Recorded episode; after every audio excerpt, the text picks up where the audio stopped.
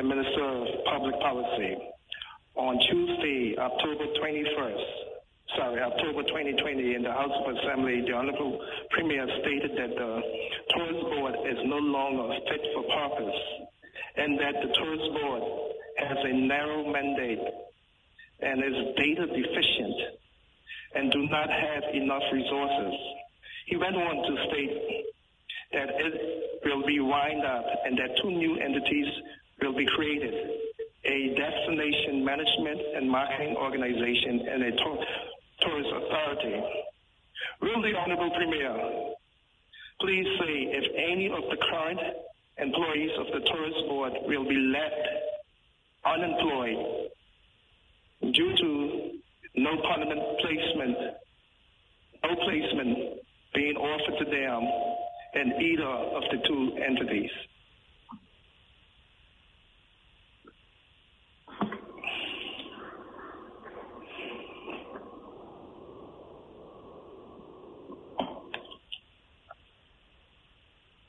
Mr. Speaker, I thank the Leader of the Opposition for his question. The answer, Mr. Speaker, is quite simple, and that answer is no.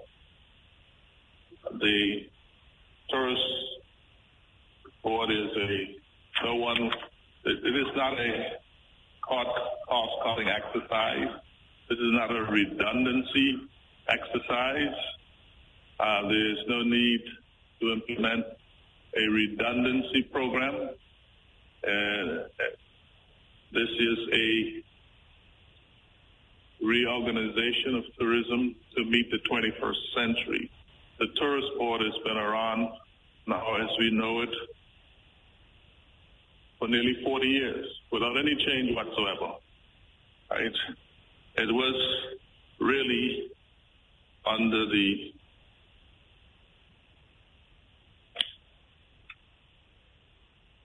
PNP administration of, 20, of 2003 and 2009 that tourism grew to the extent that it has grown, and that is based on a number of initiatives that we continue to benefit from today, uh, which had raised the profile of the destination.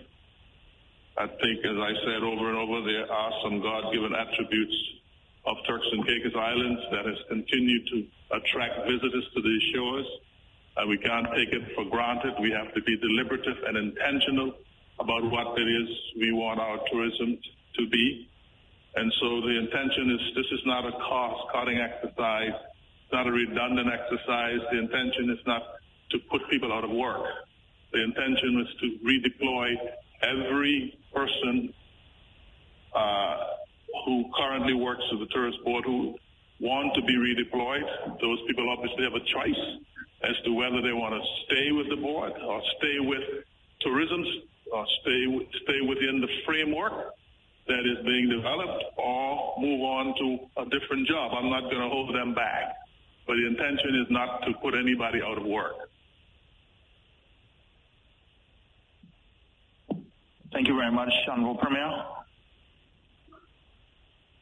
Mr. Speaker, I have a supplementary. Supplementary. The yes. chair recognizes the honorable opposition appointed member. Mr. Speaker, thank you. Um, to the Honorable Premier, thanks for the answer. Um, can the Honorable Premier um, say whether or not um, those employees that go on to um, continuous employment with these two new entities, will they um, maintain their current salaries? Thank you. Thank you. Mr. Speaker, there is a there is a employment there are employment ordinances and other ordinances that apply to the the whole area of of work. And so I can't answer that question. I can't say that they will or they will not. They may be, depending on the jobs that they move into, they, there may be better salaries that is not, there's a whole exercise that has to take place to determine which jobs will be created. As I said, there's a revenue, sorry, there's a tourism authority that will be established aimed at regulating the industry in terms of quality assurance uh, and other regulatory aspects of tourism that we are going to deliver a sustainable tourism product. And then, of course, there is the marketing and management organization that will also be created. I don't know what the details will be. All I know is that it is not the intention of this government that anyone who currently employs a tourist board will be unemployed. I'm not going to speculate as to what the level of their salaries will be.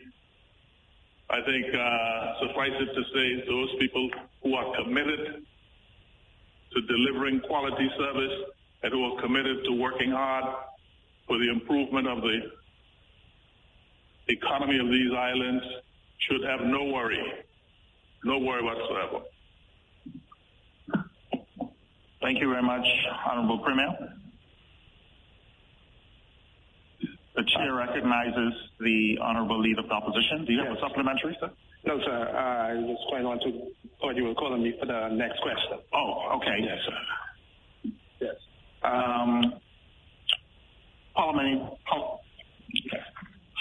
parliamentary question number two to be asked by the honorable leader of opposition to the honorable premier and minister for public policy.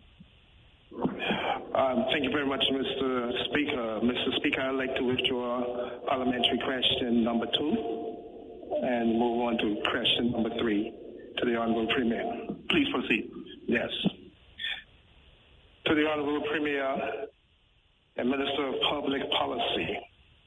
In a number of press conferences to the nation, the Honorable Premier stated that Royal Caribbean would be coming to Grand Turk by the end of the year. Will the Honorable Premier be pleased to inform this Honorable House if Royal Caribbean will still be calling on the island of Grand Turk, and if so, when? Honorable Premier. Mr. Speaker, I am informed by Royal Caribbean that they still intend to be calling into Grand Turk during the course of the end of this year and during the course of the coming season. Uh, they expect to do so by utilizing the Carnival port. The, the Carnival manages the port and port is available to cruise ships who want to call here. Of course, Carnival has the first call on the port. But Royal Caribbean have met with Carnival. They have spoken to me and they have said that it's their intention to start calling into Grand Turk this this uh, during the course of December, but certainly during the course of the winter season.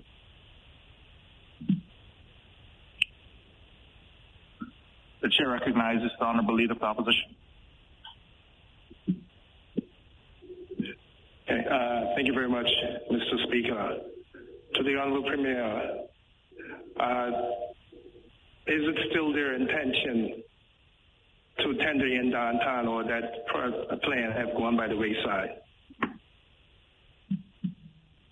Honorable Premier. Thank you, Mr. Speaker. Thank the Honorable Leader of the Opposition. Uh, it is still very much their plan, and negotiations with Royal Caribbean in that regard continues.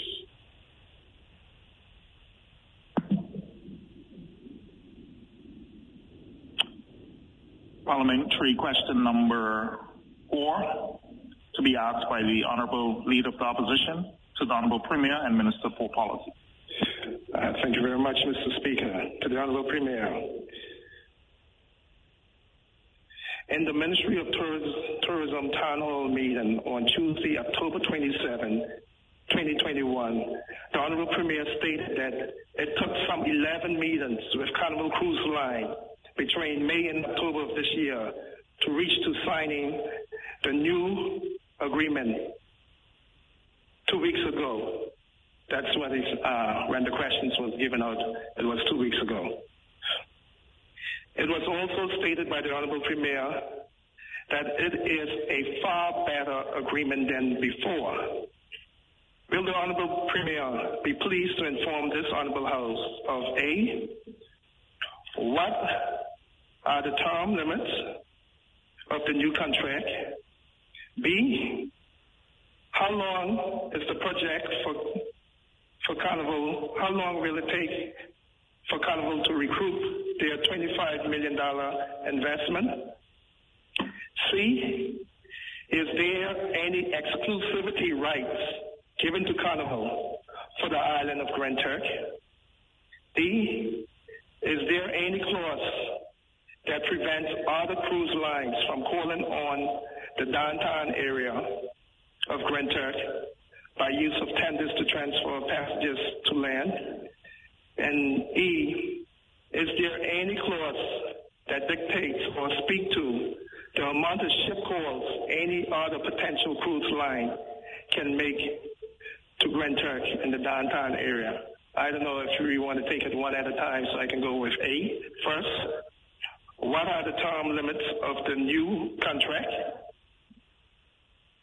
Honorable Premier. Thank you.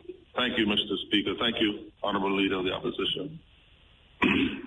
the questions come in several parts from A through E, and I am prepared to address them one by one.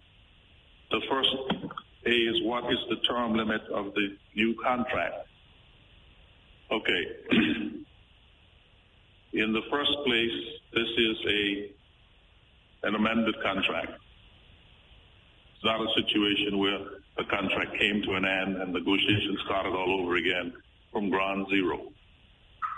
Carnival has had a contract since 2005, and there might have been iterations of that. Right? But the underlying basis of that contract continue to exist. So the term of the contract was extended. The original contract that was from 2005 for 40 years. At uh, 49 years, it took us to 2054. The contract was extended for a further 10 years. Point one. Second point. B, how long is it pro- projected for Carnival to recoup their, in, their investment of $25 million? That question is bundled into a number of other issues. There is reference made in the contract to recovery date. That's not a new term. That was in the old that was in the old agreement based on current calculation. Had COVID-19 not intervened, it was anticipated that the contract recovery date was would would arrive sometime in 21, 22. That can no longer be the case because there's been no activity since March of 2019. And so the recovery date of the Carnival contract is really dependent on a number of things. One, uh, to the extent that there needs to be additional capital investment over and above the 25 million, and to the extent that one of the things we've asked Carnival to do is to provide us with additional information in terms of the original calculation that would have taken us to 2021, 22 in terms of the first recovery date. That information is being waited, is we're waiting on that information so we can have it audited to be ensured that that was in fact a realistic uh, date and to ensure what should be included in the new recovery date going forward. Carnival argues is that they've actually accelerated the payment to us. But we want to be absolute, which means that is the base, the reason why the recovery date was as early as it was projected to be. We're getting the evidence to ensure that that is in fact the case. In the meantime, it would have been a huge disservice to the people of Grand Turk and Turks and Caicos if we were to wait for all of that detail to be provided before we open the port. I think you would agree with me. So those are issues that are still being resolved. Um, number C, is there any exclusivity rights given to Carnival for the island of Grand Turk? In fact, there was an exclusivity in 2005. That exclusivity does no longer exist. So the contract has been improved to the extent they do not have any further exclusivity on a cruise port, uh, cruise, uh, other ships calling in. So there's no exclusivity rights uh, as it relates to, they have, uh, they manage the port, and um, there was never an exclusivity rights in terms of other cruise ships coming into Grand Turk. They had an exclusivity in terms of other cruise ports being developed or if, to use the word ports uh, loosely.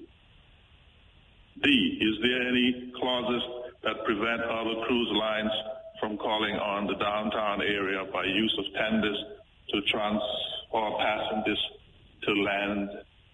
That is a provision that the current arrangement has made provided for. But you would agree there is currently the situation in downtown Grand Turk is not conducive for any ship to tender, any, any passengers, any tourists to tender to shore. There is not a facility there for them to land on, and there's no facility there for to accommodate them or to process them when they if they were to come offshore. So the simple question answer is that there is other cruise lines are not prevented from coming into uh, Grand Turk subject to proper arrangements being made to accommodate the ship passengers. And, uh, and C, is there any clauses that dictates or speak to the amount of ship calls by other potential cruise lines can make to, to Grand Turk in the downtown area. The capacity, one of the, and we may get to this later, but one of the issues is that the carrying capacity of this island. Carnival new ships can deliver, I think, somewhere between six and 8,000 passengers a day. And you, let us say we had another six to 8,000 passengers disgorging on Grand Turk. You answer the question to whether you think the environment, the capacity, the carrying capacity of these islands can accommodate those number of passengers. So yes, with these issues are being worked out in terms of what is the carrying capacity before the whole issue is determined in terms of the number of persons that can be disgorged from a second location on Grand Turk. Um, and so the issue as to whether there's any limit, uh, currently it speaks to one ship a time. Okay? One ship at a time. That is what is being, and so we're still discussing numbers rather than ships. Okay, but currently it speaks to one ship at a time. And given that ships would normally stay in port for a day, that would, uh, one could extrapolate that that would mean per day. Um, so that is my answer to the question. The chair recognizes the honourable leader of the opposition. Uh, Mr. Speaker, I want to thank the honourable premier for that detailed answer. However, uh, one or two of the things that were not clear in the answer.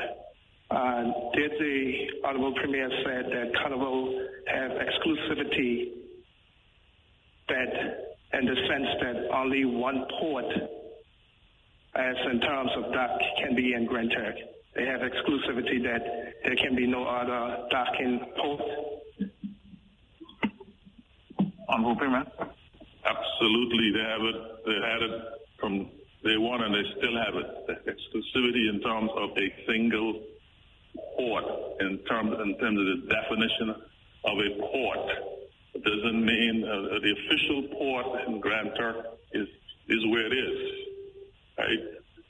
Um, so, in terms of the language in the agreement, yes, right. That doesn't prevent and that is strictly from a from the perspective of uh, marketing, or one of the perspectives, but it doesn't prevent someone from having a cruise, another cruise facility, based on the ability to tender into into uh, downtown.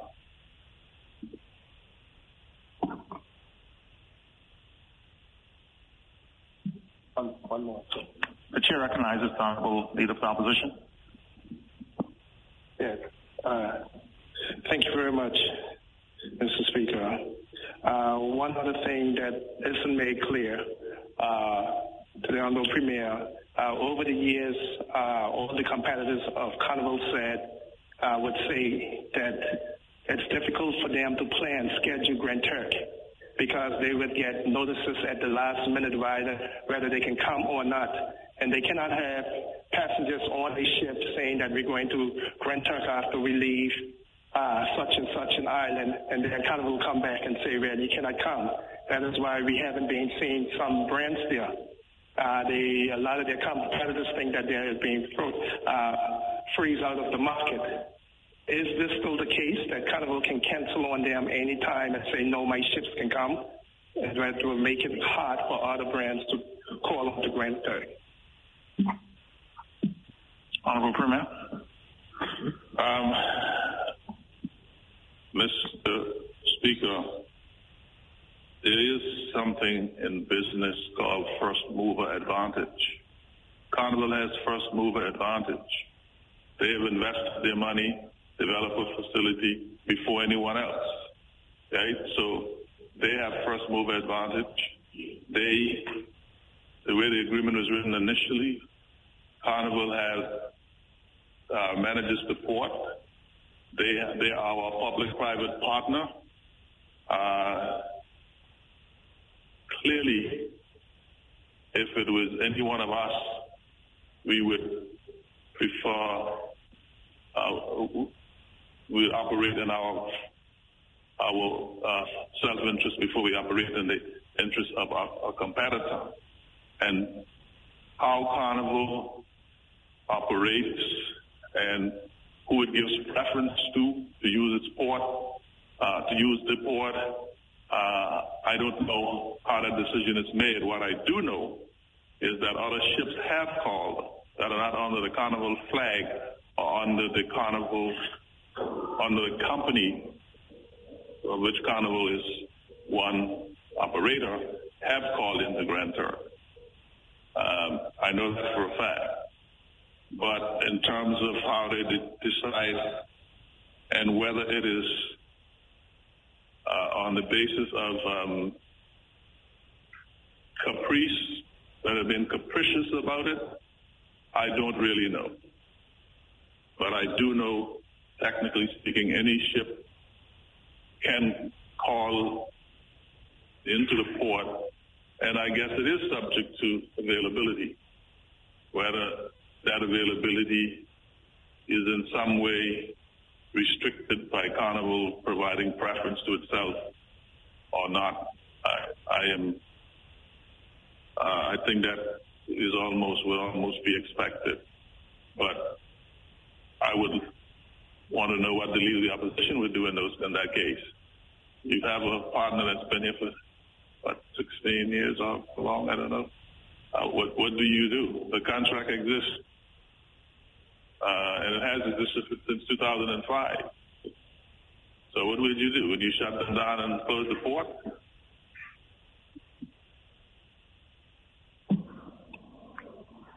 Uh, the chair recognizes the Honorable Leader of the Opposition. Yes, thank you very much, uh, Mr. Speaker. Answer these uh, government questions and not Leader of the Opposition questions, but I'll be happy to answer that if the Premier want to. But, uh, Mr. Mr. Speaker, you know, I do have an answer for that, but it, since uh, this is Leader of the Opposition questions, you know, I'll move on, Mr. Speaker. Parliamentary question number five to be asked by the Honorable Leader of the Opposition to the Honorable Premier and Minister for Public Policy. Uh, Mr. Speaker, I will withdraw questions five and six as the answers have been gathered uh, other forums uh, throughout from the time the questions were on the agenda, so it's no, no longer necessary. Okay, then I'll move to question number seven to be asked by the Honorable Leader of the Opposition to the Honorable Deputy Premier and Minister for Finance, Investment and Trade. Yes, thank you very much.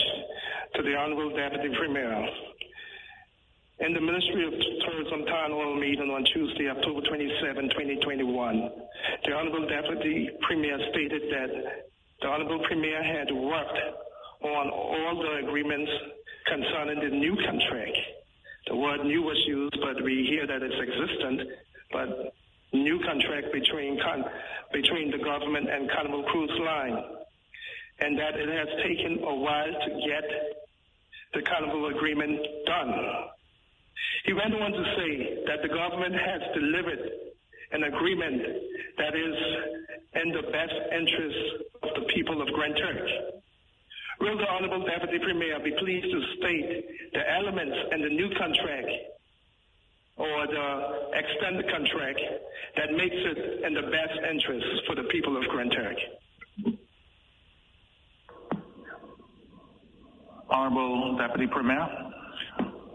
Uh, thank you, Mr. Speaker. The, uh, since the Premier is the one who worked on the, uh, the contract um, in quite detail, and he's very familiar with it, I'm more than happy to pass it to him. Since he's here right here, and I'll give him the opportunity to be able to answer the question. That's okay with you. You don't have an issue with it, Honorable Leader of Opposition? No, no, not. Okay, so uh, the chair recognizes Honorable Premier. Thank you. Thank you, Honorable Leader of the Opposition. The question is, will the Honorable Deputy Premier be pleased to state the elements of the new contract that make it in the best interest of people, for the people of Grand Turk? Okay, there are a number of things that I believe make it in the best interest of the people of Grand Turk. And that is, let me start from the infrastructure fund. We have up until last, up until now, something like eight million dollars that plus that have been accumulated in that fund that should have gone into the improvements of the environment here in Grand Turk uh, in order to deliver guest satisfaction, but also to improve the, the quality of the product here in Turks and Caicos. Um, that has changed in the contract. Uh, Carnival used to be a signatory to any disbursement. They had to provide their agreement as to what projects um, the, the, that portion of the fee that is assigned to the infrastructure fund um, have been, had to agree as to how it is to be allocated or spent. The agreement currently provides for the establishment of a Grand Turk enhancement Community Enhancement and Sustainability Fund, which would be operated uh, by a board, uh, and uh, that will be determined. The allocation and the expenditure of those funds will be a part of the budgetary process. Uh, it will be allocated to this fund, and the, the persons who manage the fund will be the, responsible for projects. Uh, and it is meant to be just not hard infrastructure projects, it, but also to, to, enhance the culture uh, and the of the islands of the of Grand Turk. For example, Grand Turk has extremely rich architectural history uh, and heritage, and it, we believe it is in our best interest to create the kind of ambience by redeveloping, renewing in our, uh, uh, for the, to use the word loosely, in our urban areas like Middle Street uh, and other places to rebuild and redevelop a historic district because at the moment uh, there, there, are limited um, activities and attractions. And if we're talking about attracting additional passengers, um, we have to ensure that we create the environment where more we can increase the amount of money that they spend once they're on shore. But if there's limited activities and limited attractions, then it means they go back on the ship with their money in their pockets. As it stands at the moment, Carnival passenger spend on Grand Turk is less than it is in most other jurisdictions, even though this is one of its most popular destinations. And that is because it does not have the uh, activities that is required or the attractions. And so the ability to ring fence three dollars this carnival will be from the it, it's not not any longer situation where carnival will be delivering one point I mean one dollar and fifty cents and the government one dollar and fifty cents. It is calculated on a percentage basis, but it, it runs up to the same. So three dollars for every passenger that land whether it comes from Carnival ship or whether when and if we get a facility in downtown, the same thing will occur. Every passenger that land on Grand Turk, uh, three dollars will go into the infrastructure or to the uh, Grand Turk Community Enhancement and Sustainability Fund, right, to redevelop the physical features of these islands in its traditional architectural vernacular. The intention is to have not only the construction of reconstruction of old buildings, the refurbishment of buildings that still can be saved, but also this would require uh, project management. It would require uh, curators. Um, it would require historians because we need to be able to have a story to tell and the and, and artifacts, right? So that the whole tourism now is about experience. People could go anywhere for some sun, some sand, partly of it is for experience. And so this is one aspect where it's better. Right? Another aspect where it's better is that um, it makes it uh, very clear that once a recovery date is met, Carnival could only, if, as the manager of the port, because that what, what, that's what Carnival will become.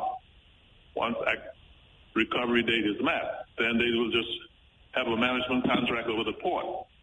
and they can only then deduct prescribed expenses. So all of the rest of the passenger fee comes into government coffers. And there's a limit to the expense that they can deduct. They can't deduct anything over 50%.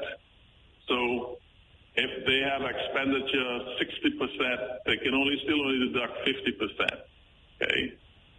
Um, and there are other elements of the agreement which goes to the, the benefit of the destination because of the very presence of the ship calling.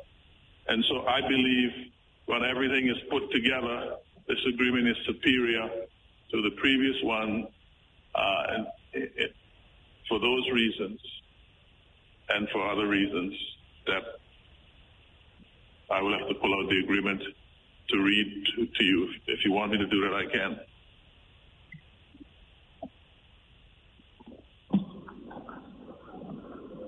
Thank you very much, Honorable Premier.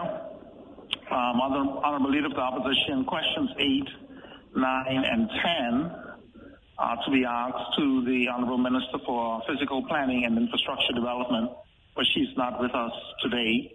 Um, so do you want to defer those questions? Yes, uh, Mr. Speaker, I would prefer to defer those questions. To defer them? Yes. Okay. Uh, can I just direct something to the chair? Uh, Mr. Speaker, I, I did have a question, uh, a statement asking for the contract to be laid inside the House. Was that question or request out of order? I'm just wondering. I do not see it here. Um, Honorable Premier, do you want to, to respond to that? Um, Mr. Chair, the, the, the minister, uh, up until eight months ago, was the minister of government, and he know what the procedure is. Right? You know what the, he, he he already have the information in any case. Right? Just by the nature of the questions you ask, I know you have the contract. Right? Uh, but the, the truth of the matter is, um, it is not, it is the um, agreements are a proprietary property of the cabinet and of, of, this nature, and it's not something that is normally put into the public domain or provided to the opposition. This is nothing new and the, and the minister is aware of that. So I don't think he should try that one on. The chair recognizes the honorable leader of the opposition. Okay, uh, thank you very much, uh, Mr. Chair. But just for the record, I do not have the new contract. I haven't seen it uh, with all honesty, but I know of the old contract, and I use that to base my questions going forward. Mr. Speaker, it's just that uh, a lot of the questions when we ask what is in it good for the people of uh, Grand Turk, it's just that we wasn't really getting that, so that's why I wanted to see it. And I really thought that 15 to 1 you know, those things were the uh, 14 to 1, 15 to 2. Yeah, those things would have been changed. You know, I thought some of these procedures would have been changed, and uh, this government, with that kind of mandate from the people, would have the authority to just lay it inside the House. But, Mr. Speaker, I'll move on. I'll defer those questions. And, Mr. Speaker, the questions to the Honorable Minister of Education, uh, being as these questions. I believe that it does. Okay. Pardon? Uh, Honorable Premier? Uh, uh, Mr. Speaker, when one looked at the totality of this contract, okay, there are, it puts some onus on the government as well, which because of the existence of the contract and the benefit of past experience, uh, there are certain things that have been put in place that will enhance the quality of the tourism experience and create new opportunities for vendors and other operators in this space with the aim of maximizing the amount of money that will be retained in our economy. So, um, yes, it's only not, it, it's, it's not 15 to 1, it's it's 14 to 1. And I think for him to say 15 to 1, he's depreciating his own value. but the truth of the matter is, uh, we will see in double quick time very shortly that this agreement, uh, once fully in operation, uh, will have significant, have significant improvement to the retention of the money that is left in this economy to the benefit of the people of these islands. Thank you. Thank you very much, Honorable Premier. Honorable Leader of the Opposition, you were talking about the the other questions, questions yes, 11 and 12. Uh, question 11 and 12 to the Minister of Education. I do believe, Mr. Speaker, and the Minister of Education, ministerial statements over the past two houses had addressed these questions, and I won't be asking questions just for asking sake. Uh, the public have already been aware of the information that these both of these questions are asking from the Minister of Education uh, uh, ministerial statements. Okay, so we'll go to parliamentary question number 13 to be asked by the Honorable Leader of the Opposition to the Honorable Attorney General. Yes, thank you very much. To the Honorable Attorney General, will the Honorable Attorney, Attorney General be pleased to say what is the government plan to get the 387 vacant jobs in the public sector, public service filled before the end of the financial year, which is March 31st, 2021? five months away. Sorry, 2022, which is five months away. Honorable Attorney General. I'm very grateful, Mr. Speaker, and to the Honorable Leader of the Opposition. First question. Mr. Speaker, the Office of the Deputy Governor is responsible for the human resources management within the public service. That office is the facilitating agency responsible for recruitment. The Turks and Caicos Islands government began the financial year with a significant number of vacant posts due to the fact that recruitment for a number of both new and vacant positions was placed on hold during the 2020-2021 financial year as a result of the fact that the government due to social distancing, work from home, shift, and other hybrid work arrangements was present, prevented from having large groups of persons accommodated within its offices um, at one time due to COVID restrictions. Subsequent to this, the 2021-22 budget was passed late in the financial year in July 2021 following the February 2021 general election and the change in government. However, the Human Resources Management Directorate immediately began its recruitment program and has since advertised over 200 posts, with many having been already filled. Therefore, as it stands, the current number of vacancies is well below the number that was reported to the Appropriations Committee. In addition, it should be noted that some of these vacancies are being filled temporarily, such as the 70 persons employed temporarily in ancillary cleaning posts, which are not intended to be permanently recruited in this financial year, as the intention is to privatize cleaning services in a number of areas across government in the new financial year. Mr. Speaker, as recruitment is an ongoing process, where positions often fall vacant due to both promotions and departures. The Turks and Caicos Islands government continues to advertise, interview, and recruit positions on a continuous basis. We are very proud of the various promotions that have been announced throughout the financial year, and in particular, the recently announced appointment. Every promotion then also results in a vacancy in the person's former role where that recruitment is from within the service, and those positions then need to be filled. The Turks and Caicos Islands government remains the largest employer of Turks and Caicos Islanders in these islands, with all positions at the highest level of permanent and deputy permanent secretary strictly reserved for Turks and Caicos Islanders and over 75% of our heads of department positions currently held by Turks and Caicos Islanders as well.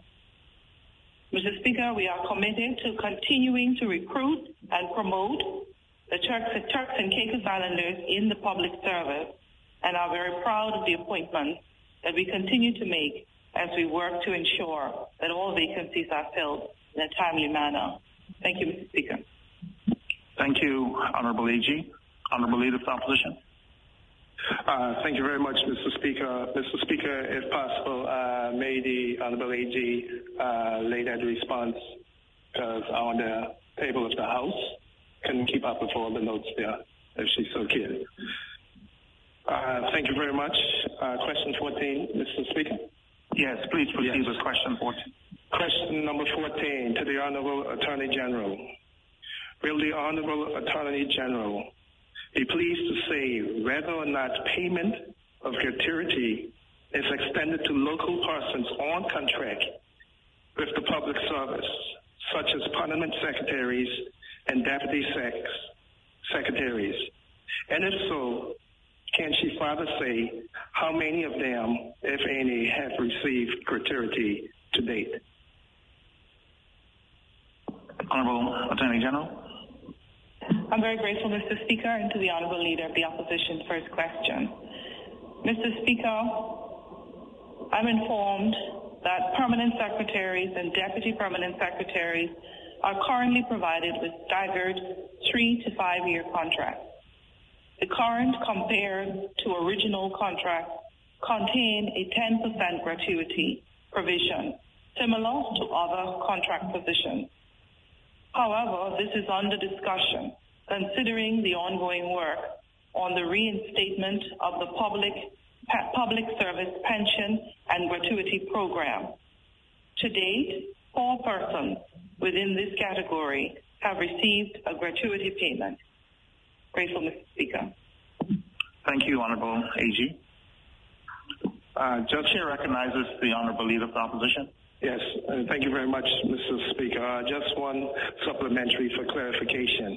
As we know that anyone on contract with TCIG who comes in from abroad, they do receive gratuity, whether it's after two, two years, three years, or four years after the contract finish. And we're just wondering uh, will that same two-year, three-year, or five-year, whenever the contract finish, if, if that is extended to Turks and Caicos Islanders who are on contracts? If that same, if that same, uh, that same uh, payment is afforded to Turks and Caicos Islanders. Honorable Attorney General. Thank you, Mr. Speaker. Um, Mr. Speaker, I'm not sure if I understand the question. Um, the response that I have been given says that those contracts, those three to five year contracts, have a 10% gratuity provision in them. So I'm not sure if I have missed it. I'm happy to provide anything further. Honorable Leader of Opposition. Yes, no, because I was saying that only four persons have been paid that. So I was wondering if that is only four persons have have reached or are qualified to be paid uh, gratuity between the DepSex and Parliament Secretaries of PAS, because I believe more than four have left the service or have done more than three or five years. Honorable Attorney General. Thank you. Um, Mr. Speaker, I don't have the answer to that, but I'm happy to acquire the answer and to provide it to the Honorable Leader of the Opposition. Thank you very much, Honorable Attorney General. I think that comes to the end of our parliamentary questions. And so I will now return to the order paper.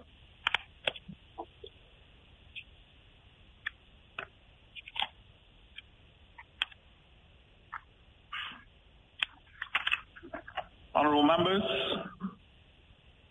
Number 13 on the order paper, personal explanations. There are none. Number 14, motions for leave of absence. The chair recognizes the Honorable Premier.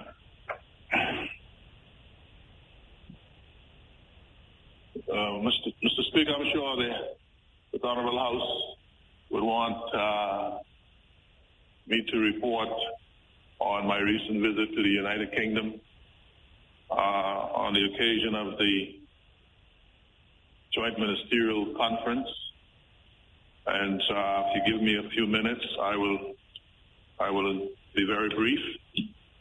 Um, there will be a public press statement on this, uh, but I would think I owe it to the House, to my colleagues in the House, to give them a preview of what that was and report to the House. And so, Mr. Speaker, um, the Deputy Premier and myself, along with a small delegation, went to the United Kingdom. We left uh, Thursday evening before last, and we had a number arrive in the United Kingdom on Friday, and on Saturday we had a meeting with the diaspora in Manchester. But uh, let me say that the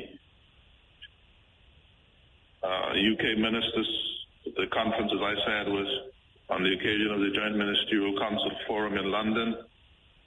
And as I say, we arrived Friday the 19th of November. Um, the UK, the, the, the, the, the forum consists normally of UK ministers, particularly the overseas territory minister, elected leaders and designated representatives gathered in London, United Kingdom, on Tuesday the 16th and Wednesday the 17th of November for the first in-person joint ministerial conference since 2018.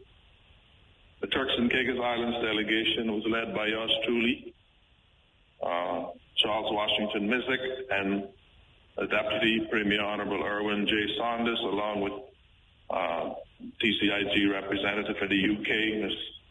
Tracy Knight. The JMC is, as you know, is the highest forum for political dialogue and consultation between the United Kingdom and elected leaders and representatives of the overseas territories. The aim of the annual conference is to promote cooperation in areas of mutual interest and provide a setting for the exchange of views on political and constitutional issues between the governments of the overseas territories and the United Kingdom government.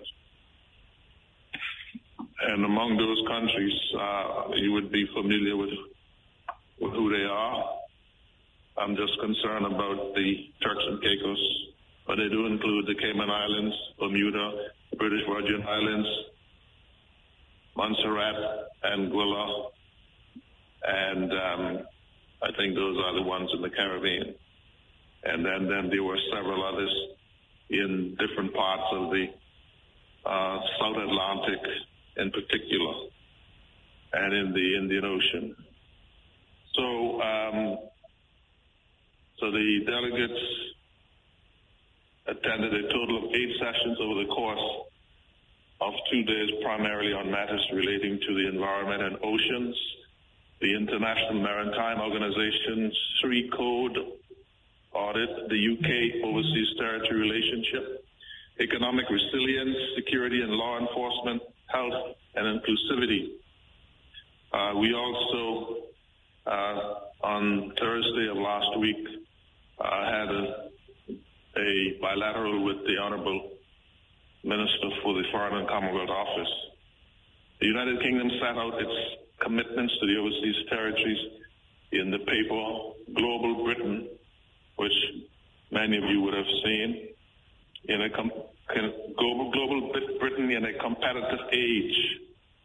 The integrated review of security, defense, development, and foreign policy, which articulated the collaboration with overseas territories to address a variety of challenges, including climate change, investment in physical infrastructure, and marine protection. The United Kingdom and overseas territories, we agreed a joint communique, and that communique is available and will be placed online uh, here in Turks and Caicos so that the public can have full view of it, which outline and affirm collaborative commitments to improve coordination across the UK government departments and to conduct regular dialogue on relevant policy issues. Um, at that meeting, the various dependent territories expressed, overseas territories rather, express their, their thanks and um, to the United Kingdom government for the gift of the COVID-19 pandemic medication, noting that COVID-19 pandemic, natural disasters, and other external elements pose a serious threat to the small and fragile economies of territories. The United Kingdom government reiterated continued partnership with OTs to strengthen health services in territories through existing and new links with the United Kingdom and the exploration of methods to deliver or to diversify territory economies and bolster resilience and investment and to ensure that interest that the interests and needs of overseas territories will be considered when creating policies and programs that will promote sustainable economic development. The United Kingdom government also shared information on the Conflict Security and Sustainability Fund, known as the CSSF, Justice Program and Border Security Program, which provides to OTs funding and other assistance to fortify and modernize law enforcement capabilities in crime fighting and border protection.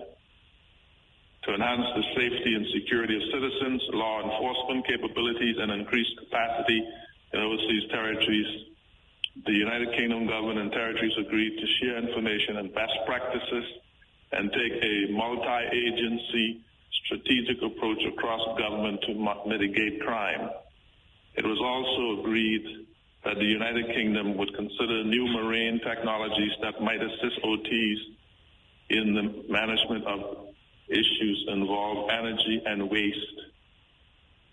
Um,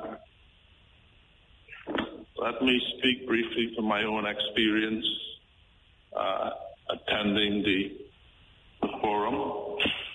As I said earlier, um, at a special, we had a special evening event rather at the FCO during the JMC. Delegates and students from the overseas territory, including our own Mr. Canoe Bain of TCI, had the opportunity to meet and hear from His Royal Highness the Duke of Cambridge on the need to tackle climate change. It was a lively exchange with a group of students from across the overseas territories met, and it was noticeable that the, His Royal Highness uh, was very interested in, in speaking with the young people and probably spend more time speaking with them than he did with the rest of us, which was a good indication as to where uh, his interest may be in terms of the future for climate uh, understanding. On Thursday, the 18th of November, the, the, the, the delegate, we held, we held bilateral talks with the Right Honorable Amanda Mullings, Millings rather, who is the Minister of Responsibility for the Overseas Territories in the Foreign and Commonwealth Office, on a range of issues pertinent to the TCI. I'll speak to those eminently. While in London also, we met with Turks and Caicos Islands All-Party Parliamentary Group, chaired by Alicia Kearns, MP. The TCI All-Party Parliamentary Group consists of members of both, both the House of Commons and the House of Lords with an interest in the islands. The group champions the islands in Parliament, raising issues of concern and holding a Majesty's government to account when required. So the utility of having this group is that we can always channel issues through them, including questions to be raised in Parliament. Um, but my own, my own um, experience was was quite. I think Turks and Caicos has a lot to be thankful for and a lot to be proud of.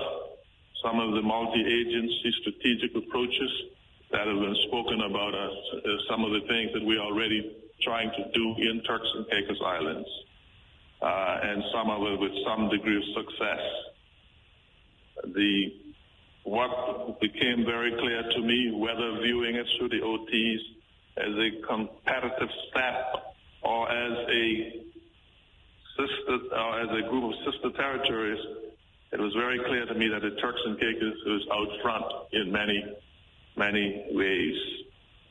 Um, the we entered the pandemic in a better position than a lot of other overseas territories. Remember, the overseas territories, particularly those in the South Atlantic, um, uh, particularly those in the South Atlantic, um, are very small, a lot smaller than ours. The, the major overseas territories are Bermuda, the Cayman Islands, the BVI, and the Turks and Caicos in terms of the size of the population and the commercial survivability or viability. Um, and so I think the, from my impression, in our bilateral, which we, which was very, well, my impression of the meeting generally is, I'll be honest with you, when I first met Amanda Millings, I was not quite sure. Uh, she was brand new to the post. I wasn't quite sure of her grasp of what um, the job was, or basically what we were we were about as a group of overseas territories. But um, there seems to have been a genuine interest by her uh, to listen, and she did commit to use the United Kingdom ministries and departments to assist the OTs, OTs to modernize systems and improve efficiency. And um, in our bilateral meetings with the Minister Millings, all the representatives, representation made by Turks and Caicos Islands government were favorably received. And there is a commitment uh, to establish working groups to follow through on the commitments uh, and on the representation. And these include the process to escalate the delivery of the Providenciales International Airport redevelopment. Um, we asked for assistance in terms of the, the process, uh, the procurement process to be accelerated given the critical nature of the uh, the need to have that piece of infrastructure delivered um, before the degradation of our tourism, the tourist experience starts to take place, given the pressure, the current state of repair or disrepair, the sheer number, the sheer traffic coming here, particularly on the weekends. We also took up the issue of the Turks and Caicos Islands exclusive economic zone uh, with its with its neighbors. Neighbors, there are some issues to be resolved there. That's been ongoing, particularly as it relates to our neighbor, the Dominican Republic. Um, that's been a, an issue which uh, we thought we had gotten close to resolve in 1993. Uh, but it has implications for our diversification of our economy and to the extent that it, it, it, the, the DR's claim has an impact on our banks, our ability to exploit that um, without having, without conflict but also the demarcation of the economic this economic zone has implication for our 200 miles outside, going back towards the uh, the Atlantic. There are claims to be huge, huge reserves. Of, uh, of course, the the Atlantic tuna, the uh, Council for the uh, there's there's a whole organization that deals with with that, and Turks and Caicos, we seem to concentrate on the shallow water rather than to find ways to exploit the bounties of our economic, our exclusive economic zone, a 200 mile exclusive economic zone. And because the government intends to find a way to monetize that, it's important that we have it demarcated and have the issues, any, any outstanding uh, claim uh, resolved. Uh, normally what would happen when you have boundaries like we have with Haiti, the Dominican Republic, and the Bahamas would be to have a system where there's equidistant division between the, the, the two the, the various countries. That is currently not the case with our neighbors to the south of DR, and we want to try and get that resolved. So we have enlisted the help of the British government, whose responsibility is to resolve that, and they have favorably committed to doing so. Um, so it's not an issue that was unknown to them. Uh, and so I think we will press them to, to follow through on that. Um, there's also the issue of the um, maritime surveillance. We spoke to them about providing assistance in that area between the the, the ocean between Hispaniola and Turks and Caicos, uh, and their commitment to continue assisting with that as there is with policing. The whole issue of de-risking or debanking of certain Turks and Caicos Islands economic sectors was discussed, uh, and um, I think there is a uh, even before we left here, we had engaged with the Canadian High Commission uh, to look at how we could have high-level meetings in Toronto to see how we can deal with this issue. And of course, uh, one of the other things is the introduction of biannual budgeting. At the moment, we have an annual budgeting system uh, that takes us up to six months to get a budget approved, and then we're scrambling around to get capital projects uh, drawn down on. And so one one of the things that we have gotten the green light for was the introduction of biannual budget, which means the, the budget cycle will become the two-year cycle, which will allow us time to plan and to draw down rather than spending so much time writing budgets. We can actually be actually uh, doing uh, doing other things um, more productively. Um, and of course, the delivery of e-governance. And I can tell you, we've just been back here since on Saturday, and already uh, the Foreign and Commonwealth Office, the, tech, the technocrats in that office is already in contact with the Ministry of Finance on some of these issues. So I think they, what I think we've made a good showing uh, in the UK, and um, we had very very active discussions on the bilateral side. I am absolutely certain that we've made tremendous progress, and um, so that is uh, my report on the highlights. Uh, they say the the communique from the JMC will be made public, and the public will also be sensitized, or, or, or there will be a press statement released to the public, kind of more or less setting out the same issues that I've just spoken to you about. Um, so that's really that's really where we are with that. Um, Mr. Speaker, I think that's it on the personal explanation. Uh, the, I believe the the uh, I don't know whether the the deputy haven't traveled with me. Oh, okay, thanks. That is uh, that is my personal explanation, and um, thank you.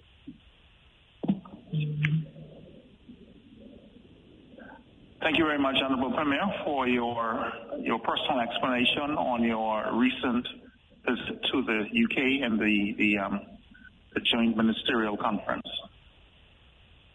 Um, honorable members, we'll now move back to the order paper. Number 14, motions for leave of absence. I did receive um, notice um, from the Honorable Minister for Infrastructure that she's unwell, so she was was not here with us today. Number 15 on the order paper.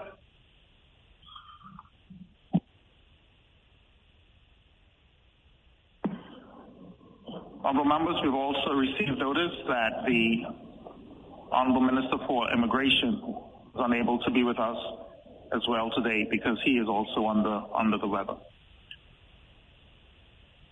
Let's move to number 16 on the order paper. Notices of motions for the adjournment of the House on matters requiring urgent consideration. There are none. Number 17, orders of the day.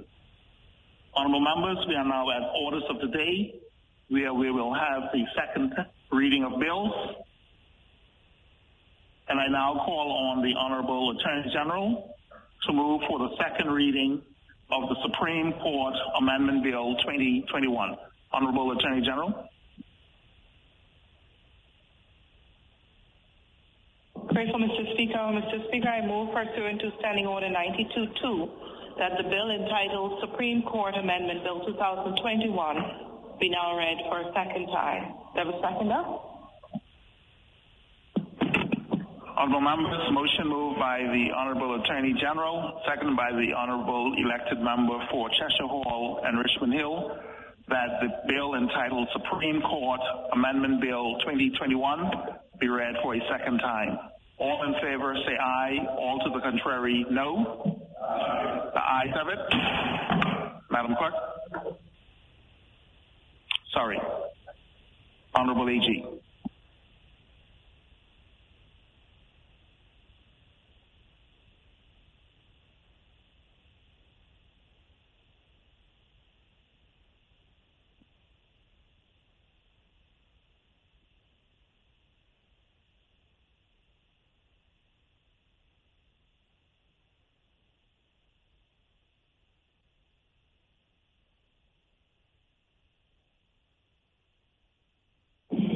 Very grateful, Mr. Speaker.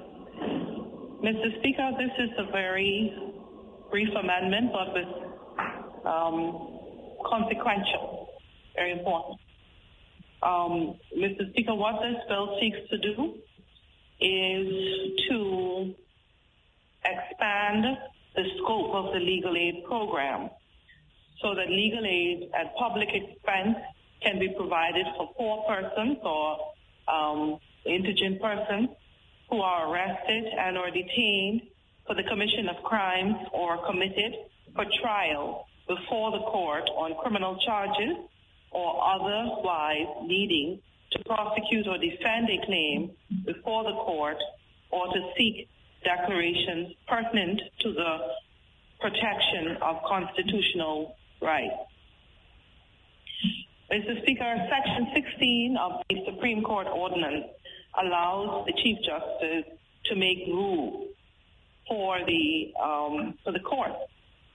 And so under those rules, uh, there are a, sorry, under that provision, there are a set of rules, the legal aid rules that were established or created by former Chief Justice Gordon Ward many years ago. The rules are limited um, in terms of what they can do by the provisions of the ordinance. So if um, so, under the ordinance as it stands, uh, legal aid is only available for persons who are subject to criminal um, liability, and um, certainly only in circumstances where they are um, where they're destitute, where they're poor. What is needed is the, um, the current Chief Justice has observed that there are a number of persons who appear before the court and they are in need of legal services and they can't afford it. And those persons need to have legal services provided to them, whether they're in a police cell, so that they can have advice on how to to deal with um, with a matter, or whether they are before the courts on um, some domestic um, domestic proceedings, and clearly are not able to to to avail themselves of legal um, representation, or in circumstances where their constitutional rights are at risk, and again they're not uh, able to be represented legally and then there, you know, there are some. So those matters fall out with the current provision in the Supreme Court ordinance. And although uh, the Chief Justice has observed that there is a need for those persons to have the aid of the state to have legal representation, she is uh, she does not have power to do so. And so, in this regard, um, this proposal comes before the House um, to expand the permitted uh, rules that can be made under the uh, Supreme Court ordinance to allow for more circumstances beyond just a pure criminal liability circumstance, where persons can receive legal aid um, and to be assisted and to ensure that justice is done um, in those proceedings um, or even before the proceedings, as I said, a person who is in a cell and who needs to have um, legal representation to advise them on how to deal with the police investigation. And so if the House is minded, Mr. Speaker, to approve this proposal, then the Chief Justice will be able to make rules uh, within the legal aid budget that is available to her um, through the appropriation process to, uh, to provide legal aid support to, to these vulnerable persons. That's the proposal, Mr. Speaker, and I commend the bill to the House for debate.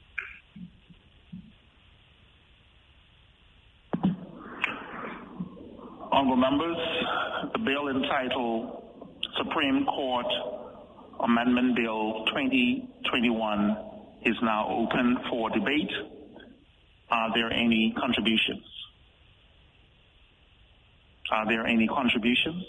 The chair recognizes the honorable leader of the opposition. Thank you very much, Mr. Speaker. And thank you, the Honorable Attorney General, for presenting this bill. Mr. Speaker, needless to say, you know I do support these amendments, Mr. Speaker.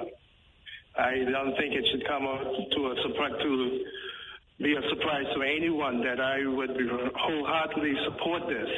Anything that can assist our people, especially those in vulnerable groups, the poor amongst us who may find themselves faced with some kind of legal charges. And like the Attorney General said, not just criminal, but other issues, Mr. Mr. Speaker, I 100% support because not every one of us are able to pay for the good lawyers, for a good lawyer to represent them. And sometimes these persons appear in court with no lawyers, no legal assistance.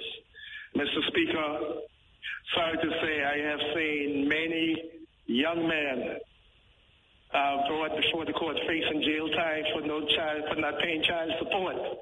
And they do not have their receipts in order. They do not have these things in order.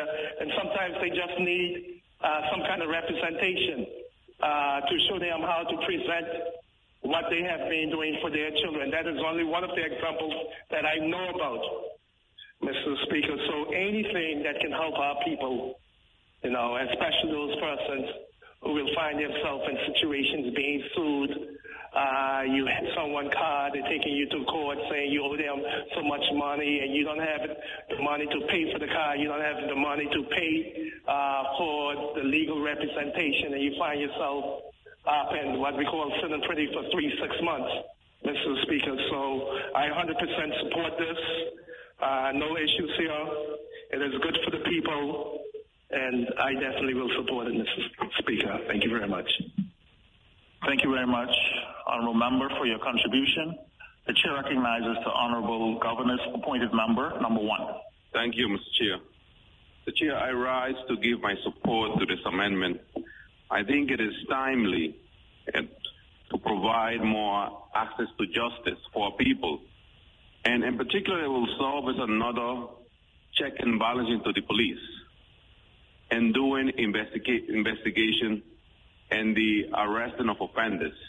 They will now be forced to be more careful. If they arrest someone and they violate the constitutional rights, there will be consequences. Too many times we are seeing um, cases where persons have grounds to sue the police, but they don't do it because they cannot afford to pay an attorney at law. So I do believe that this is a great um, amendment. I support it 100%. And those persons whose constitutional rights are violated, they'll now will be able to seek redress before the courts. So I thank you, Mr. Speaker. Thank you very much, Honorable Member, for your contribution. Are there any further contributions? Are there any further contributions? Are there any further contributions? There being no further contributions, I'll ask the Honorable Attorney General to wrap up the debate. Thank you very much, Mr. Speaker, and thank you very much to the honourable members for supporting this um, this important amendment.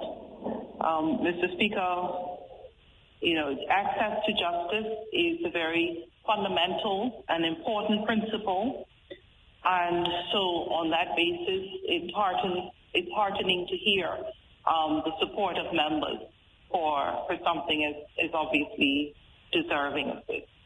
So with that, Mr. Speaker, I move pursuant to Standing Order 93 that the bill entitled Supreme Court Amendment Bill 2021 be referred to a committee of the whole.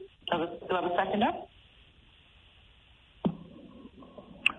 Honourable members, motion moved by the Honourable Attorney General and seconded by the Honourable elected member for Cheshire Hall and Richmond Hill that the bill entitled Supreme Court Amendment Bill 2021 be committed to the committee of the whole House.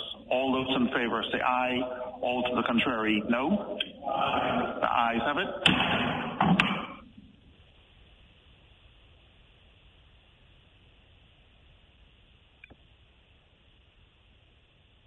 Honourable members, I now call on the Honourable Attorney General to move for the second reading of the National Security Council Bill 2021. Honourable Attorney General. Grateful, Mr. Speaker. Mr. Speaker, I move pursuant to Standing Order 92-2 that the bill entitled National Security Council Bill 2021 be now read for a second time. Do I have a seconder? Honourable members, motion moved by the Honourable Attorney General, second by the Honourable elected member for Cheshire Hall and Richmond Hill, that the bill entitled National Security Council Bill 2021 be read for a second time. All in favor say aye. All to the contrary, no. The ayes have it. Honourable Attorney General.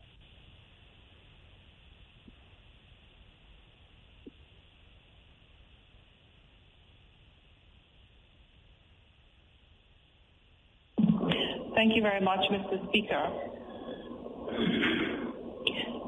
Mr. Speaker, the National Security Council um, was established under an ordinance in 2016.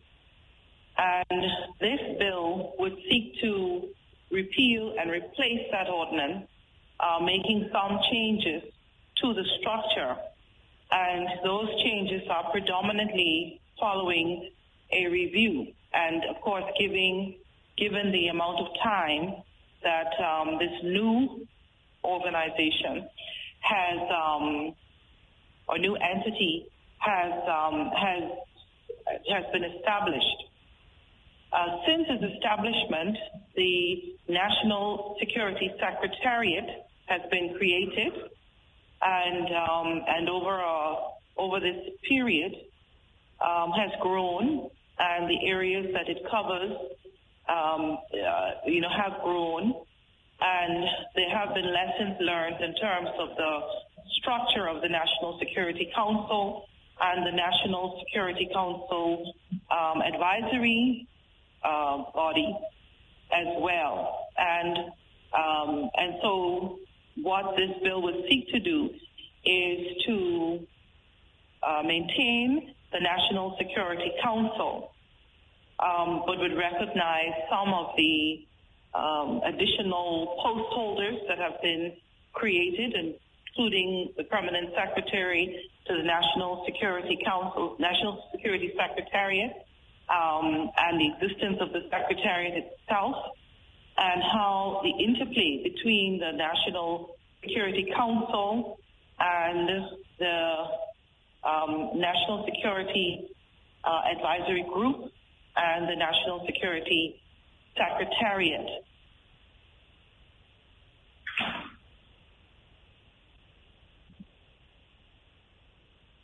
And um, and so, Mr. Speaker, uh, effectively, that's what the bill does. Um, when we go through the bill, um, the, the members would see various, the various changes that have been made, but um, but it effectively recognizes those key um, the key national security structure that has been developed over over the intervening years in the island. So, Mr. Speaker, with that, I commend the bill for debate in the House. Thank you very much, Honorable Attorney General. Honorable members, the floor is now open for debate on the National Security Council Bill 2021. Are there any contributions? The chair recognizes the Honorable Leader of the Opposition. Uh, thank you very much, Mr. Speaker. Uh, again, let me thank the Attorney General uh, for the presentation. Again, this is one of those uh, bills uh, that is very straightforward and that is needed. Uh, we all supported the setting up of the National Security Council, and certainly we are happy, you know, Turks and Caicos Islanders should be happy to see that this unit, this body is now uh, recruiting and filling those needed positions and getting all the different uh, or, uh, councils or uh, the different or what what do you call it? Yes, yes, the Secretariat.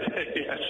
Thank you very much, Honorable Attorney General. Yes, Mr. Speaker, that word was escaping me. The, the Secretariat, uh, everything set up to, for the proper functioning. Uh, of course, we don't want uh, no organization to be a one man or one woman show or two man, two woman.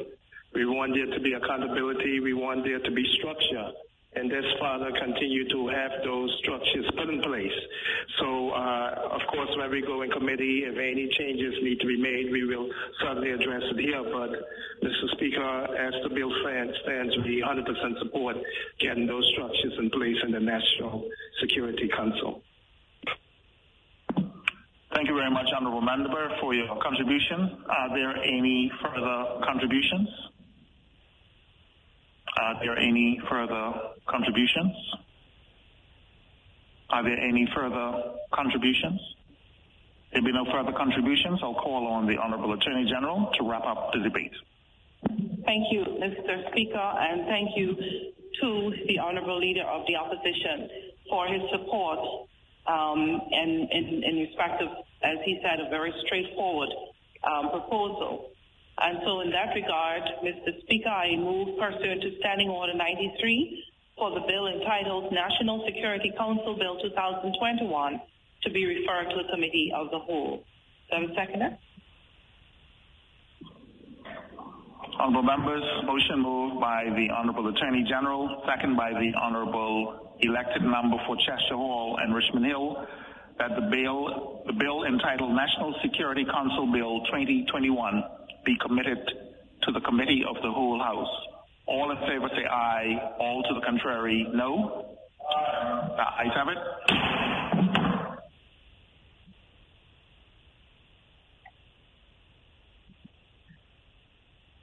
Honorable members, I will now suspend this House to allow the Deputy Speaker to take his seat in the Committee of the Whole House.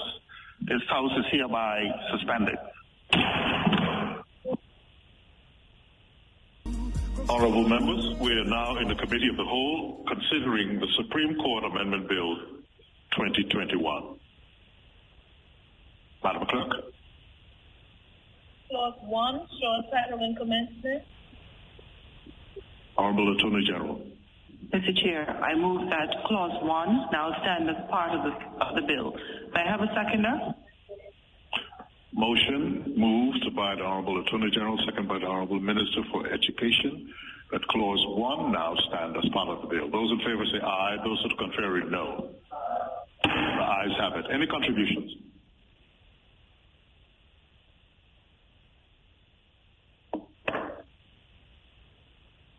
Are there any contributions?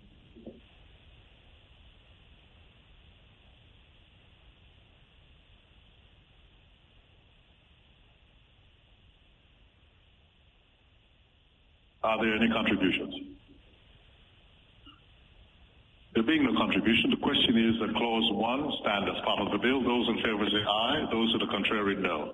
The ayes have it. Madam Clerk. Clause 2, interpretation. Honorable Attorney General.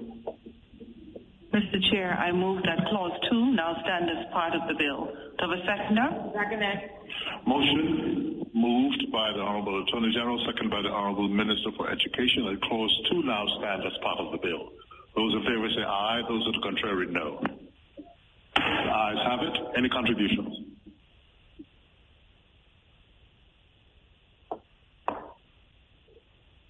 Are there any contributions?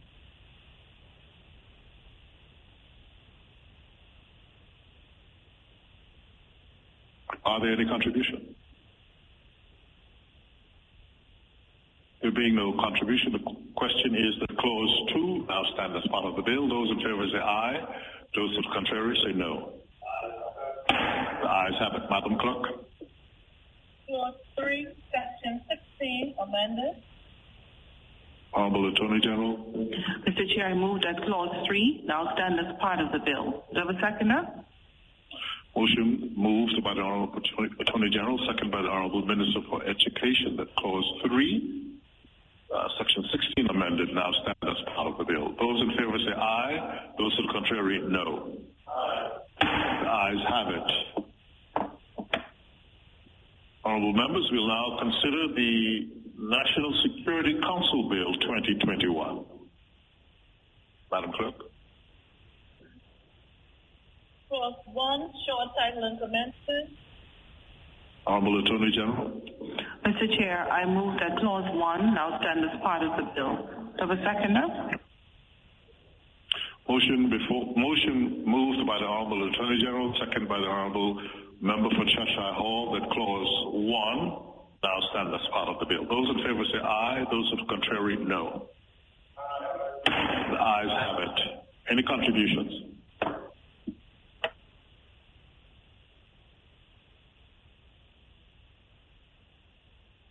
Are there any contributions?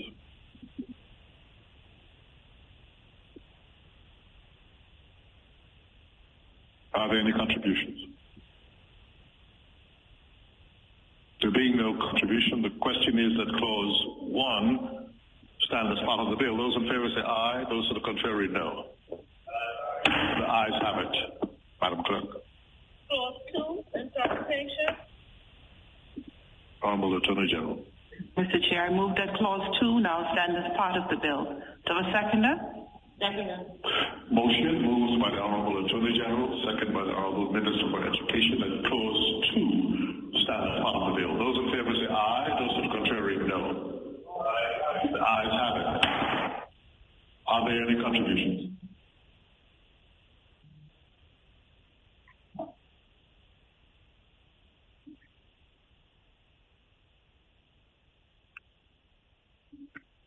other contributions.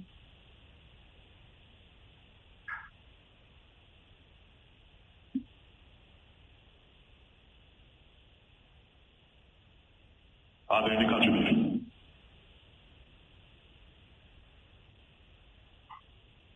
There being no contribution, the question is that clause two stands as part of the bill. Those in favor say aye. Those to the contrary, no. The ayes have it. Madam Clerk.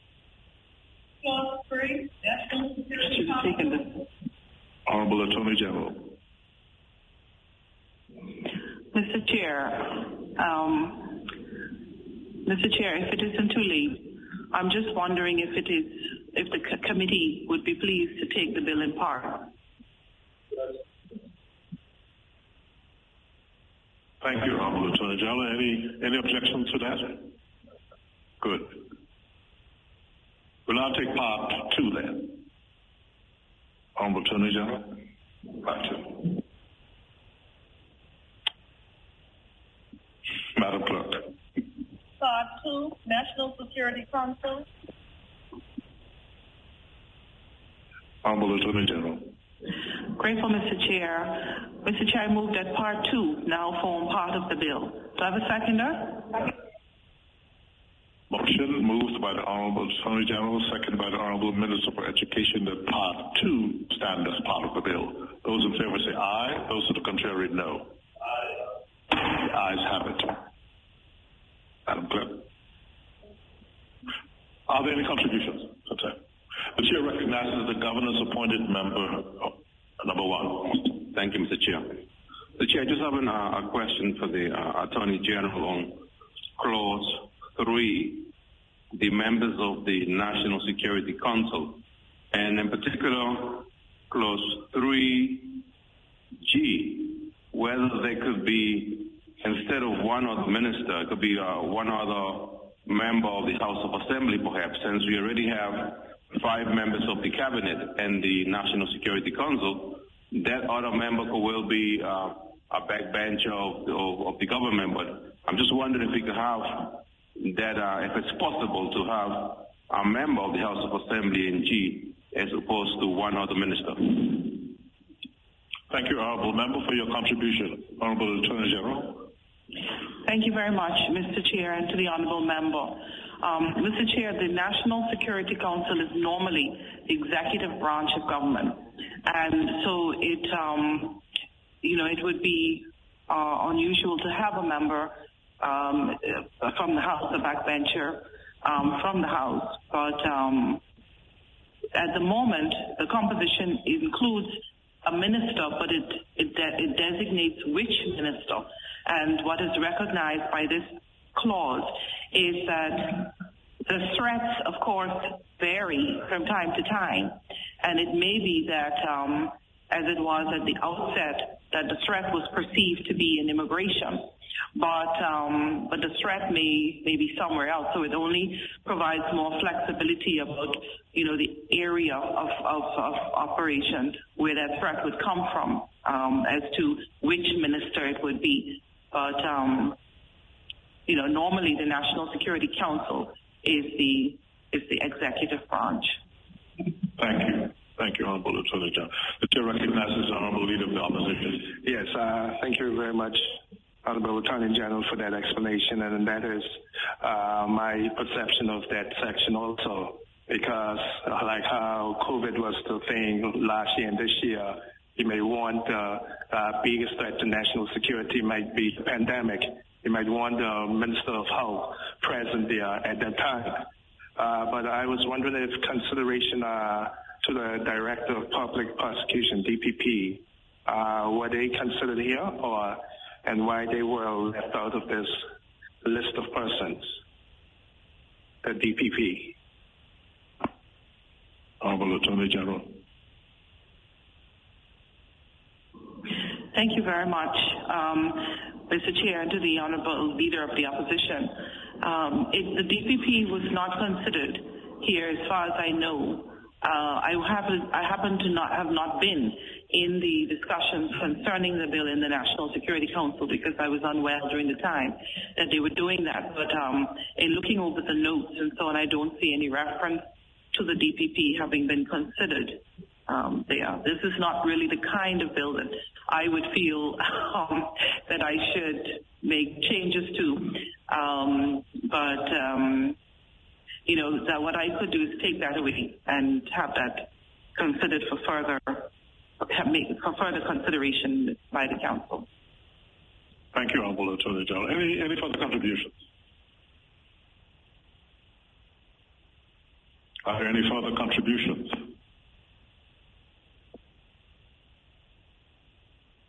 Are there any further contributions? There being no further contribution, the question is that part two now stands as part of the bill. The chair recognizes the honorable member for the Bight.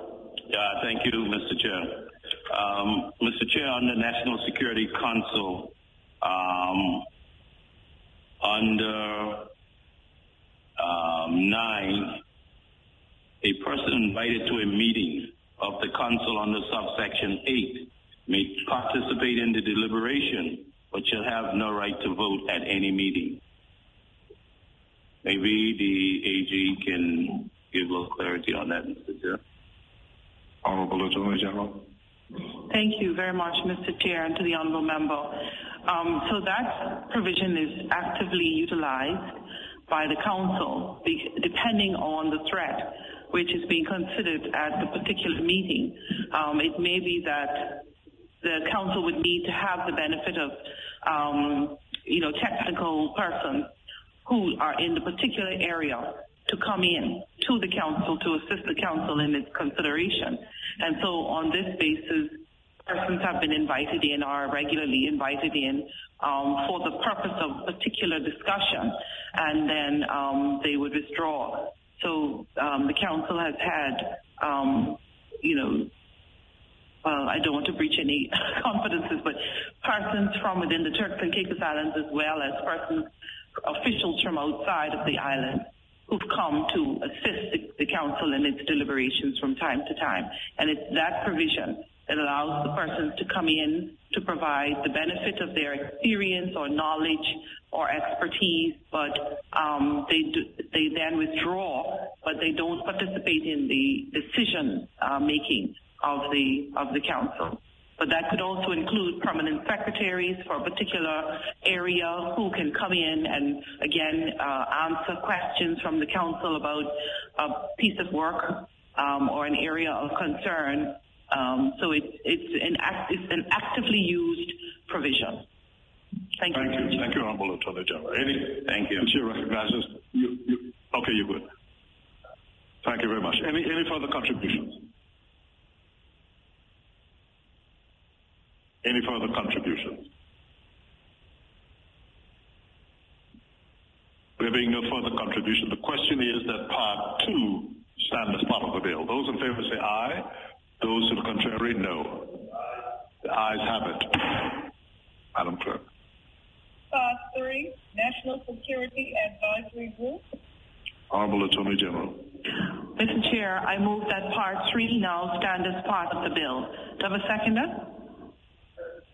Motion moved by the Honorable Attorney General, second by the Honorable Member for Cheshire Hall, that part three stand as part of the bill. Those in favor say aye. Those to the contrary, no.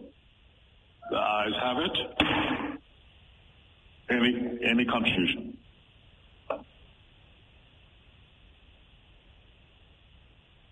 Are there any contributions?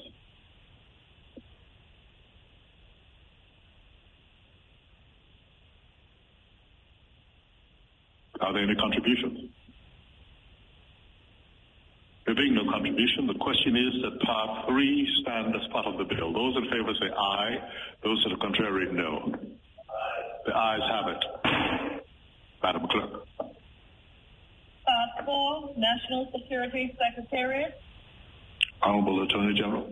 Very grateful, Mr. Chair. I move that part four now stand as part of the bill. Do I have a seconder? Motion moved by the Honorable Attorney General, second by the Honorable Member for Cheshire Hall, that part four stand as part of the bill. Those in favor say aye. Those to the contrary, no. The ayes have it. Any contribution?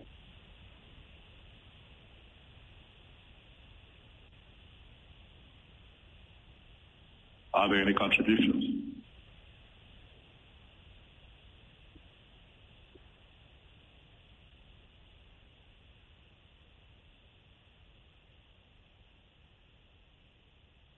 Uh, the chair recognizes the honourable member for the Bight. Uh, thank you, Mr. Chair. Um, for the for Madam AG, um, the function of the secretariat, which is um, outlined in here, but does the uh, secretariat has any? Uh, I, glancing here. I see um, provide regular briefing to the council on the status of national security uh, strategic decision. Does the secretary have any input different from just taking um, notes or handling the administrative aspect of it? Uh, what other role does the secretary play? Honorable Attorney General. Thank you very much, um, Honorable, um, Honorable Chair, and to the Honorable Member for the question. So the Secretariat um, is the expertise within the National Security Council. And um, in this part is new. Um, and so that, that secretariat has been recently established. And um, it, there are not all of the positions, as I indicated in the, in the last meeting of the House. Um, I believe there are now some six positions in the secretariat, but not all of them are, are filled because some of them require technical skills and um, and so research and um, you know undertaking outreaches to um, to international bodies and to other jurisdictions, um, liaising and coordinating with with uh, national security stakeholders. The um, the secretariat plays a, a central role in the council. Um, because as members would imagine, previously when there wasn't any secretary, effectively they had a secretary, and so that is one person whose part-time job it was to provide that service. And so in terms of moving the work of the council along, that was really being done by the members in their individual office role. And so now that the Secretariat is there, it's able to further the work of, uh, of the national security issues um, to give life to the national security strategy and, and um, the actions that are set out there. And so it plays a very central and important role. And the persons, for the most part, the posts, the posts that are there are, are specialist type posts, in addition to um, the things that are listed there, uh, which is to keep the Premier abreast of strategic national security initiatives, um, provide administrative oversight and strategic policy guidance, request and receive information and intelligence from all national security related agencies to formulate and maintain um, formulate and maintain a whole of country threat and security perspective to report to the council, etc. So aside from um, from those things, though, um, you know, uh, there's a wide range of um, of activities there. Um, Mr. Mr. Chair, if that is if that is satisfying to the member, then I just note through that intervention that there is a, a typo that is in um, clause that is in clause um, nine, um, clause nine, um, K, um, in the third line, the word maintain is misspelled there. So, Mr. Chair, I do move that the word, um, that the word that is the third word in the third line should be deleted and replaced by the word maintain. The ing should be deleted at the end of that word so that it should be maintain. And the and that follows paragraph K should be um, deleted. And after the paragraph L, um, the word and inserted. So the word maintain is misspelled in paragraph K, and I move that that be deleted and substituted by the correct spelling of maintain, that is to strike the ing, and to delete the word and at the end of paragraph K, and to insert the word and at the end of paragraph L. I so move, Mr. Chair. Do I have a seconder? Motion moved by the Honorable Attorney General, seconded by the Honorable Minister for Education, that uh, Part 9, Part 4, Section 9, K be amended by deleting a portion of the word maintaining to, to maintain, and at the end of that paragraph, delete the word and, and section L to insert and at the end of the paragraph. Those in favor say aye. Those the contrary, no. The ayes have it. Any further contributions?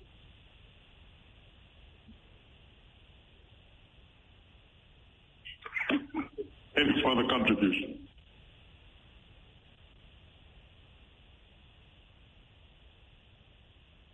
Any further contribution? There being no further contribution, the question is that Part 4 as amended now stand as part of the bill. Those in favor say aye. Those to the contrary, no. The ayes have it. Madam Clerk. Part 5, miscellaneous. Honorable Attorney General. Mr. Chair, I move that Part 5 now stand as part of the bill. Do I have a seconder? Second. Motion moved by the Honorable Attorney General, second by the Honorable Minister for Education, that Part 5 now stand as part of the bill. Those in favor say aye. Those are contrary, no. The ayes have it. Any contribution?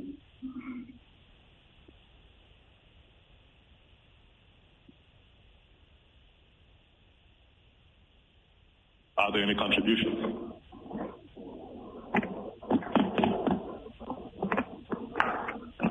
The chair recognizes the honorable member for the Bight.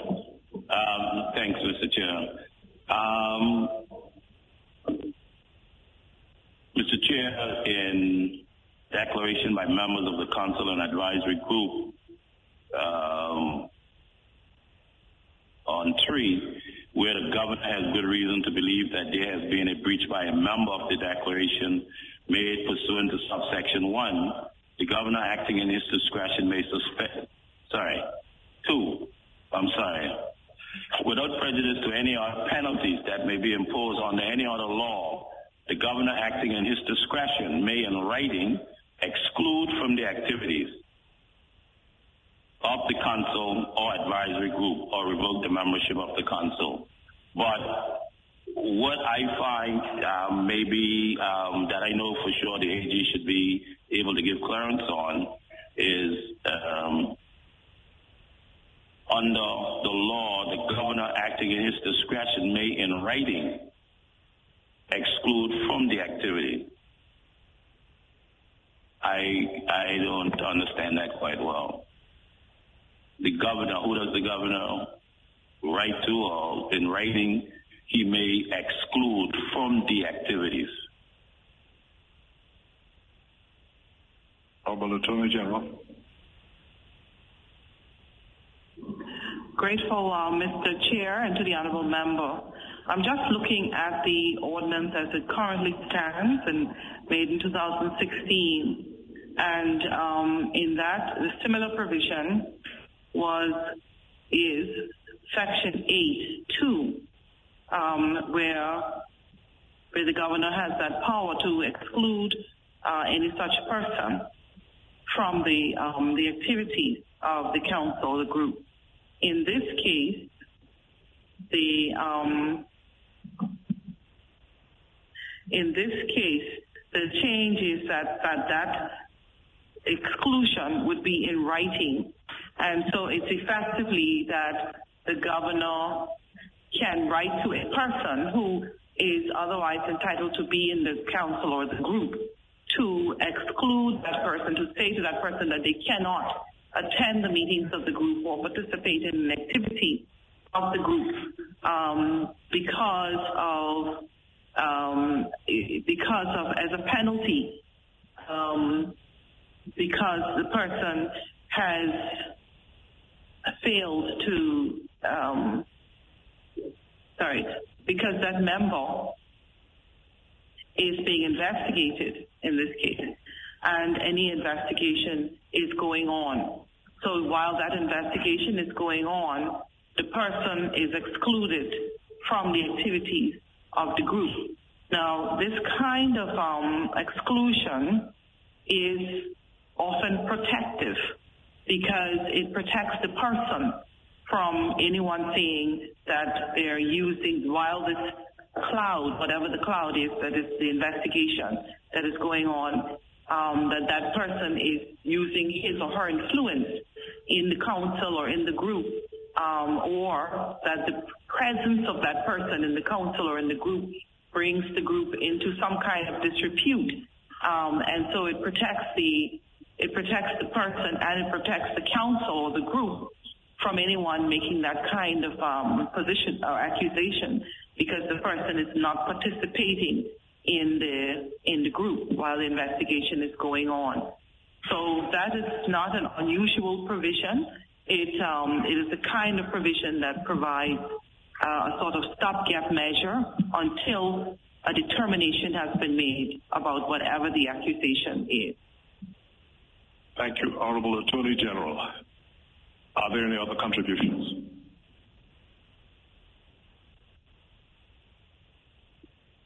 Are there any other contributions? Are there any other contributions? There being no further contribution, the question is that Part 5 stand as part of the bill. Those in favor say aye. Those to the contrary, no. The ayes have it. Honorable members, the committee stands suspended until His Honor the Speaker takes the chair.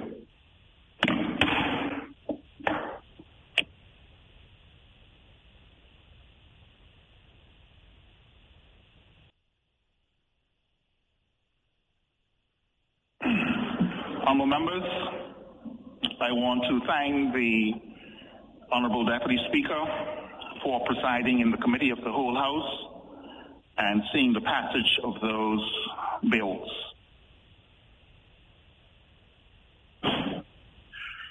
Honorable members, we are now at the third reading of bills, and I now call on the Honorable Attorney General to proceed. Grateful, Mr. Speaker. Mr. Speaker, I move pursuant to Standing Order 99-1 that the bill entitled Supreme Court Amendment Bill 2021 be now read for a third time. Do I have a seconder? Second. Honorable members, motion moved by the Honorable Attorney General, second by the Honorable Minister for Education, that the bill entitled Supreme Court Amendment Bill 2021 be read for a third time. All in favor say aye. All to the contrary, no. The ayes have it. Madam Clerk. This ordinance may be cited as the Supreme Court Amendment Ordinance 2021 and shall come into operation on such day as the governor may appoint by notice published in the Gazette. Thank you very much, uh, Madam Clerk. Honorable Attorney General. Mr. Speaker, I move pursuant to Standing Order 99.5 that the bill entitled Supreme Court Amendment Bill 2021 do now pass. Do I have a seconder? Second. Honorable members, motion moved by the Honorable Attorney General, second by the Honorable Minister for Education, that the bill entitled Supreme Court Amendment Bill 2021 do now pass.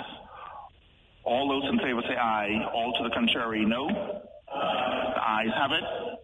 Honorable members, the bill entitled Supreme Court Amendment Bill 2021 do now pass.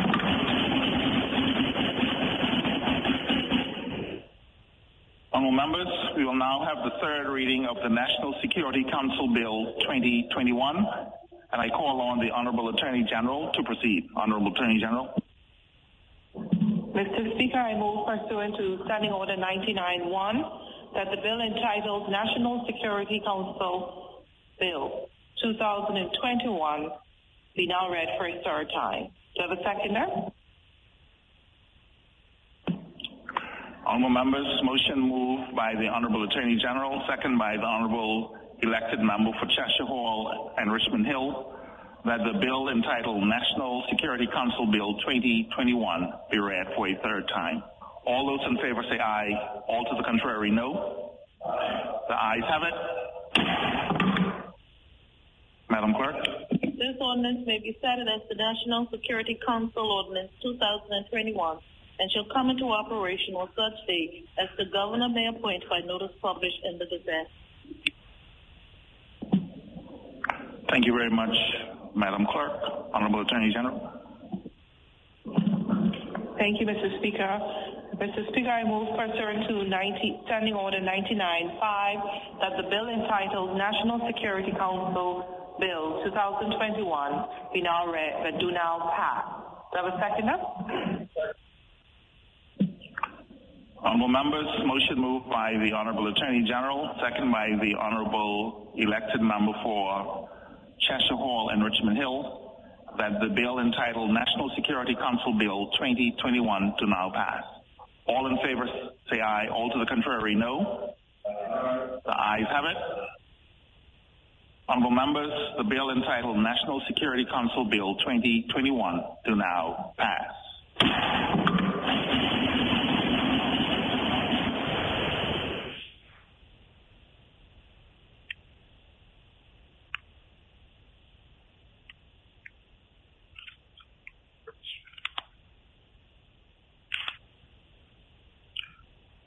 Honorable members, we'll now move back to the, the second reading of bills and the Integrity Commission Amendment Bill Number 2, Bill 2021, and I'll ask the Honorable Attorney General to proceed.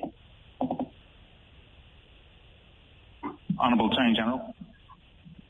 Grateful, Mr. Speaker. Mr. Speaker, I move pursuant to Standing Order 92-2 and 4 that the bill entitled Integrity Commission Amendment Number 2 Bill 2021 be read for a second time on, on 30th November 2021.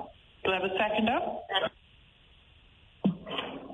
Honorable members, motion moved by the Honorable Attorney General, second by the Honorable Minister for Education, that the bill entitled Integrity Commission Amendment Number 2 Bill 2021 be read for a second time on the 30th of November 2021.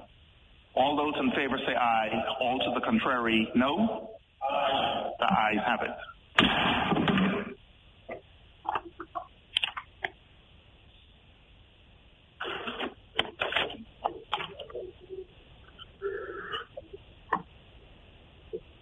Honorable members, please note the subsidiary legislations at the back of your order paper that have been made since November.